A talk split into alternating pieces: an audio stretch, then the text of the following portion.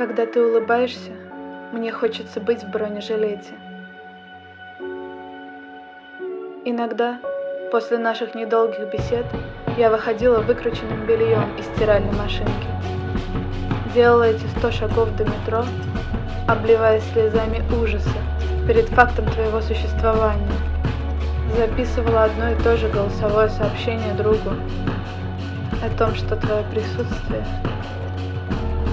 сотрясает мои основы. Что эта энергия в принципе для меня непереживаема. И я сомневаюсь, что выдержу еще хоть немного. Но и уйти тоже кажется нереальным. Куда мне теперь идти? Куда вообще после такого ходят?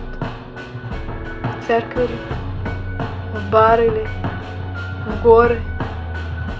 Выкатываешь обновление. Зависаю в процессе переустановки.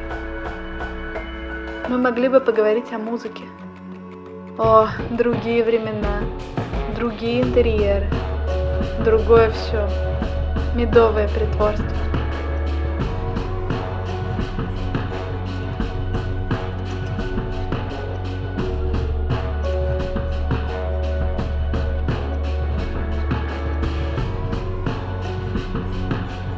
Сотрясает мои основы.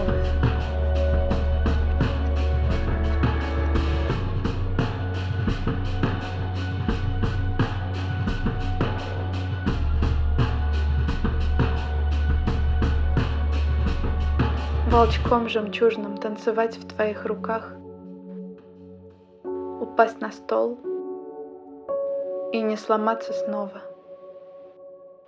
Волчок прикусит за бочок и врежет в пах.